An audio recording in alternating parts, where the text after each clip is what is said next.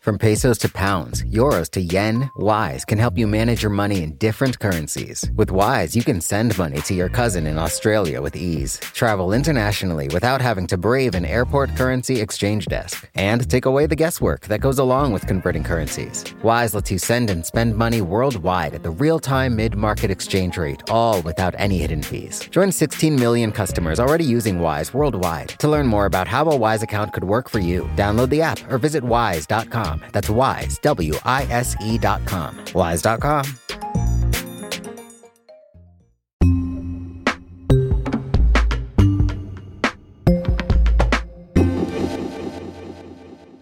It's Today Explained. I'm Sean Rameswaram, and on today's show, we're going to talk about how awkward COVID 19 could be. Not the virus, but the social stuff, because we're inching towards month six in the United States with no end in sight, and some states are super open, some states are half open. It's summer, people are out there recklessly doing stuff, other people are still very scared, and it's creating a lot of tension.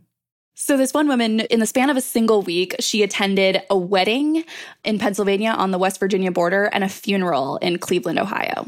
The wedding, they didn't really want to go. It was the side of the family that, you know, they kind of knew that they were sort of anti maskers on Facebook and stuff, but there was already kind of a tense family dynamic going on. So they were like, if we don't go to this wedding, it's going to be seen as a dig. We just have to go. We have to suck it up. We're going to wear masks, whatever. So they arrive at the wedding, and it's even worse than they thought that it was going to be, even after all the Facebook posts. The wedding is indoors. It's 150 people. They're one of like three people that are wearing masks. The food is served buffet style. The only bathrooms are porta potties. There is no soap or hand sanitizer there. The coronavirus is not mentioned at all. People are dancing, people are hugging, and there's elderly people there. You know, it's like people are seriously at risk, but because they were in a part of the country that at that point was not really affected too much, they assumed that they were invincible.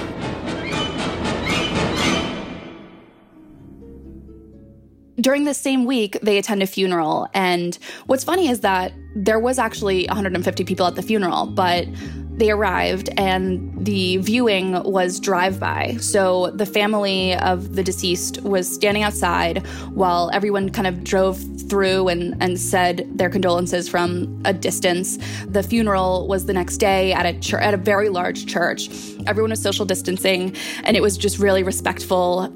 It was a Catholic mass and the priests didn't put communion in their mouths. It was just handed out. So yeah, so there were these it was kind of like being in two separate worlds one where there's a pandemic going on and one where they're just completely ignoring it.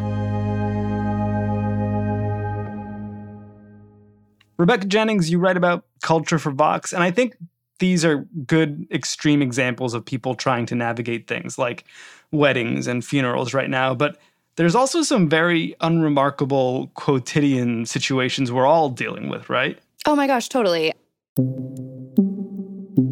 So I was visiting my parents in Arlington, Virginia about a month ago for my birthday. And, you know, I got my hair done because it was impossible to get your hair done in New York because hair salons had just opened. It was impossible to get an appointment. And before I was even inside, they took my temperature with one of those like temperature guns. I had to sign a form that said, you know, I hadn't been on public transportation. And each pen was individually wrapped in saran wrap. And I mean, this was like a small business owner, and she was, you know, spending more money to make things safer for her employees and her customers. And we wore masks the whole time. It was like four hours. It was super, super respectful. Can we talk about why your hair appointment takes four hours? because I get it dyed and I have platinum blonde hair and it is such a bitch to maintain. Never do this. I do not recommend. It's so expensive. It's so long. It's terrible. it ruins your hair. So you never considered letting it grow out and be its natural color for the quarantine for the pandemic? Oh, I did that and it looked terrible. So fair. All right. So back to your story. Sorry. yeah. So that night we went out to dinner because it was like my birthday dinner and we assumed that it was going to be like a, an outdoor seating, socially distant kind of place. And we arrive and it's so crowded. Like everyone was really close together. It was super packed and it was like it was a pedestrian only street, so it was sort of like that all the time. But then we arrive and they're like, "Oh yeah, your table's inside." And I was like, "I thought that was illegal." and so we were sort of debating like we were like, "Well, do we just go somewhere else? Like there's not really anywhere around here." And eventually we just did it and we sat inside pretty close to other people, like definitely within six feet. There were like four other tables in this one dining room. I mean, the waiters wore masks, but it was very weird. And then across the room, someone's celebrating their birthday and everyone just like sings happy birthday. I'm like, oh, cool. We're all just like shouting our germs into each other's faces in this tiny submarine of a restaurant. Yikes. yeah, it was not great.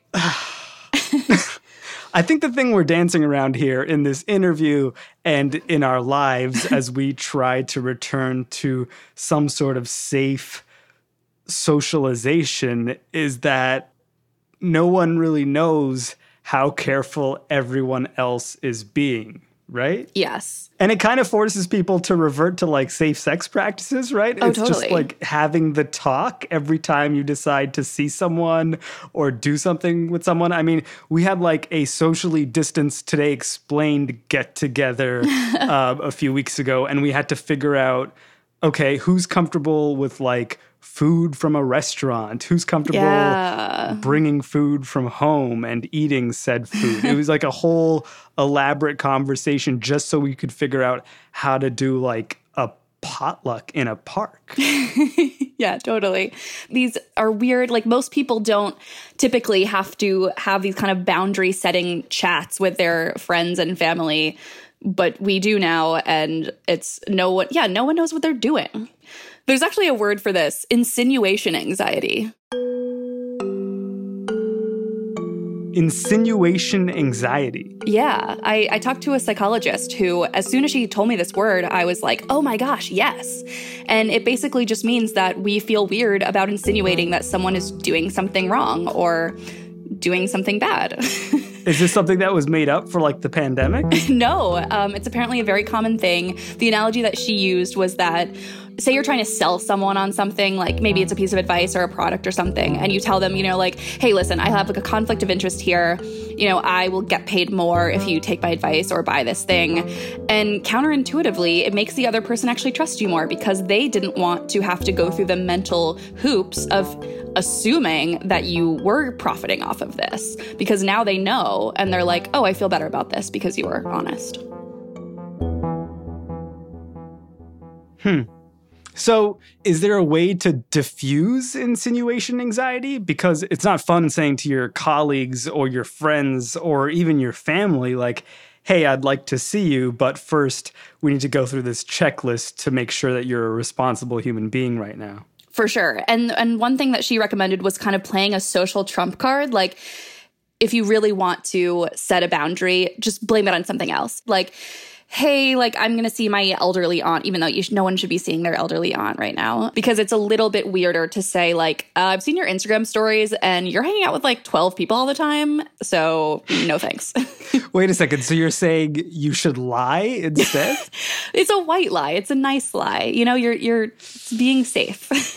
wow. But, but I want to live in a world where we're all being a little more honest with each other. You know, and and some people have had the pandemic talk with their loved ones. They've kind of been like, "So, what you been doing?" with a very coded underlying subtext there. Yeah. I mean, one thing I took away from your article about this at, at Vox.com is like this pandemic is making a socially awkward generation even more socially awkward. oh, totally. And I remember that was like the biggest response to the story when it published. They were like, "Now you all know what I'm going through." they're like, "I'm already like this." so, yeah, it's it's an evening out of the social competence chart. Yeah. I mean, like people who didn't know whether to like shake hands or high five or hug or just like nod at each other when they saw each other before oh, the yeah. coronavirus. Oh, man. My gosh, they're just doomed afterwards, huh? Well, all the most awkward people I know are really into the elbow bump thing. Oh, They're really? like, hey, I finally have something dorky and weird to do, and now I have an excuse for it. Elbow bumps will save us from ourselves. Yeah. I think, you know, there is a way to have like a communicative verbal elbow bump. And that is just saying, like, hey, we are trying to stay very safe for obvious reasons. And can we just have like a quick conversation about what you're doing so we can see if we're on the same page? Like that doesn't have to be painful, does it?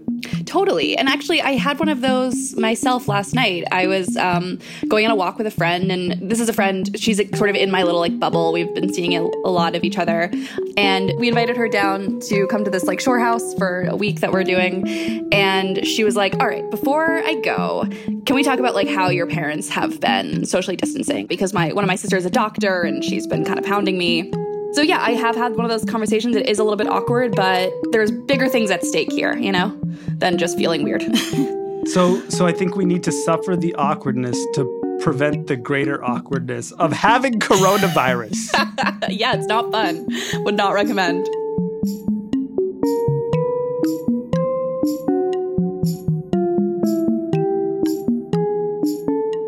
It's not all bad news. COVID has been producing some habits worth holding on to. That's after the break.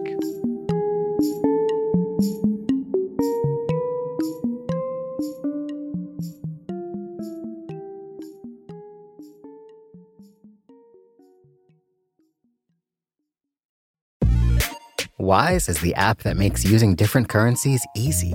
Need to send dollars to your cousin in Bali fast? Getting paid in another currency and don't want to lose out because of inflated exchange rates? Want travel money without having to slog through the currency exchange kiosk? Then Wise might just be your answer. From pesos to pounds, euros to yen, Wise takes the guesswork out of converting currencies. You can send and spend money worldwide at the real time mid market exchange rate with no markups and no hidden fees. In 2023, people sent over $100 billion worldwide with Wise. What's more, over half of those transfers got to their destination in less time than it takes to listen to this ad. Whether you're traveling, sending money abroad, or doing business, let Wise help you manage your money in different currencies with ease.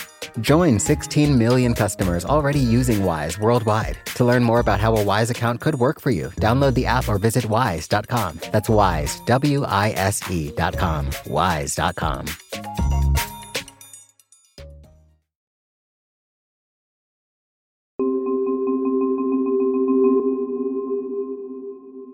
Sigal Samuel, you're the co host of Vox's Future Perfect podcast. We just spoke to our colleague Rebecca Jennings about how this whole insinuation anxiety thing has left anxious people even more anxious in the pandemic. But you wrote a hopeful piece, strangely for you, about how there have been a lot of positive outcomes, socially even, from this unprecedented experience of ours. Yeah, I have to start by saying I think the positive outcomes have been largely for the super privileged among us, right? So this is like not obviously for people who have had to work through the pandemic in high risk situations. But for those of us who have been lucky enough to be able to work from home and to have kept our jobs and have reasonable amounts of income, I think the pandemic has kind of enabled some potentially positive changes. Let's hear about them. What are your faves? Well, I kind of wanted to get a sense of whether this was just me or whether this was happening for like a broader swath of people. So I actually put out a survey to Vox readers and I asked them what positive habits and lifestyle changes have been coming about for them during quarantine. And it was cool. More than 100 people responded from around the globe, and a few broad trends leaped out at me. Far, the most common one was that people realized that in quarantine, during lockdown, they've been reducing consumerism. That's interesting though, because I feel like when I walk down the street, I see Amazon packages everywhere. yeah. This was earlier in the pandemic, and I think at that moment, a lot of us were just sort of like hunkering down and just like feeling the change in lifestyle in terms of not being able to go to a mall or eat out at restaurants every week and all of that. And they're just like generally saving money by not spending so much on trinkets that they realize they maybe don't actually need. And a lot of people also told me that to the degree they do have to spend on stuff, they are more inclined now to direct that consumption to small local businesses because they've been seeing a lot of them shuttering and like really suffering economically during the pandemic and realizing, oh, like these small mom and pop shops actually need our support to survive. Sorry, Jeff. Yeah, sorry, Jeff. Another thing has been, again, for the privileged among us, this ability to slow down and put less pressure on ourselves. One person even wrote to me and said, Quarantine has forced me to slow down in ways I haven't since I was a kid. All my life, I've been on the go constantly for half my life, right? Always mm. busy, busy.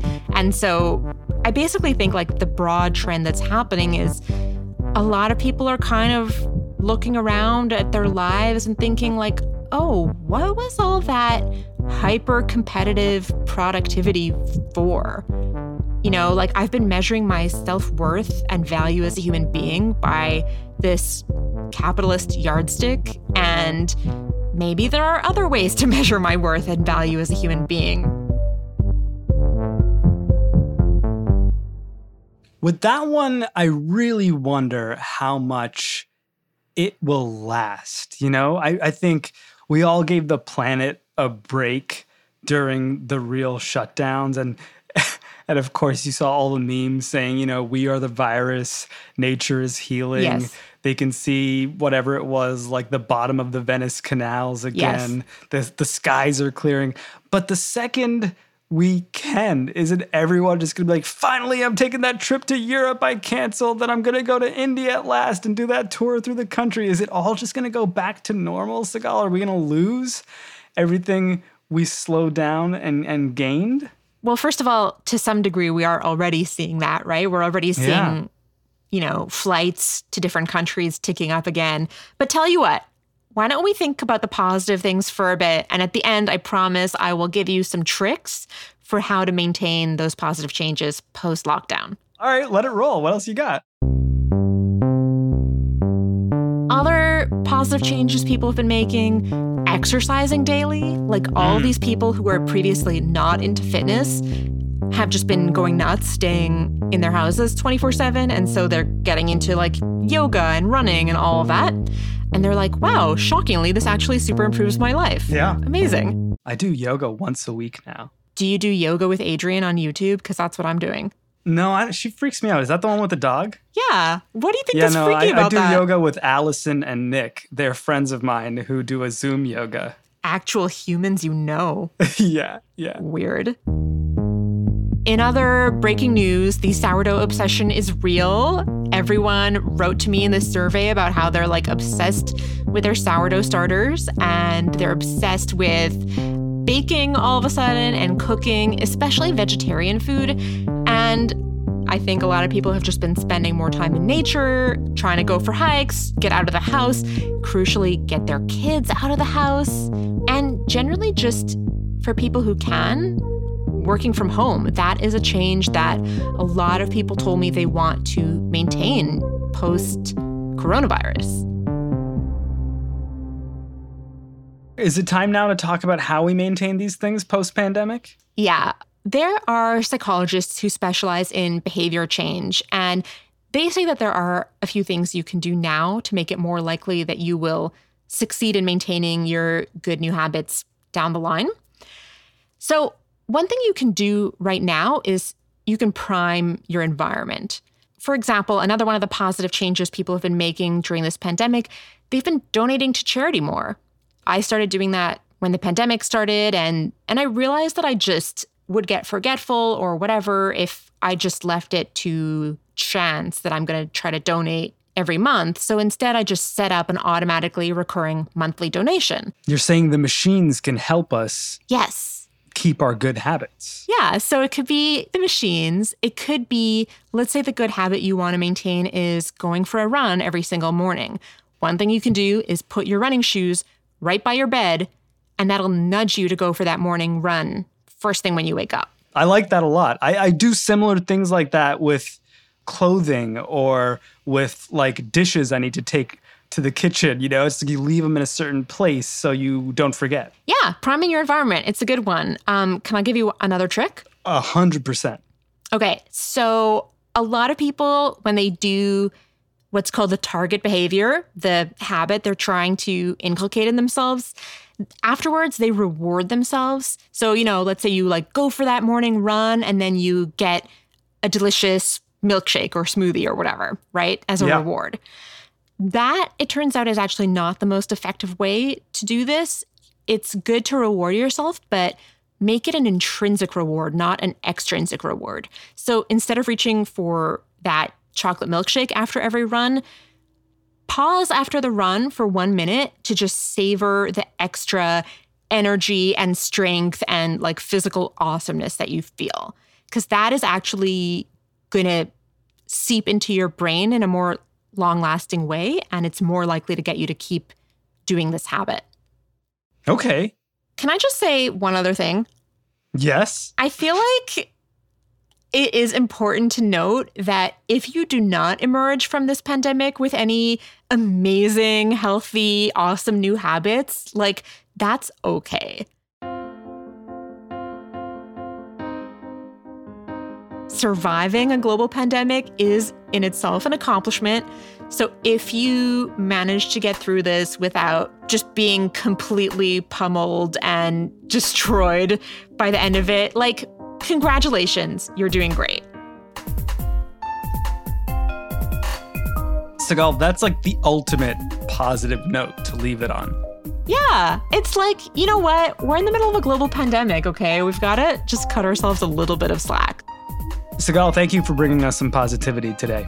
Anytime, Sean. Sigal Samuel is the host of a new series called The Way Through in the Future Perfect podcast feed. Together with our colleague Sean Illing, she's kind of put together a philosophy sample course to help you cope with all the ups and downs of 2020. You've got mindfulness, Buddhism, Christianity, even Cornel West. If you're interested, just search for Future Perfect wherever you listen to Today Explained.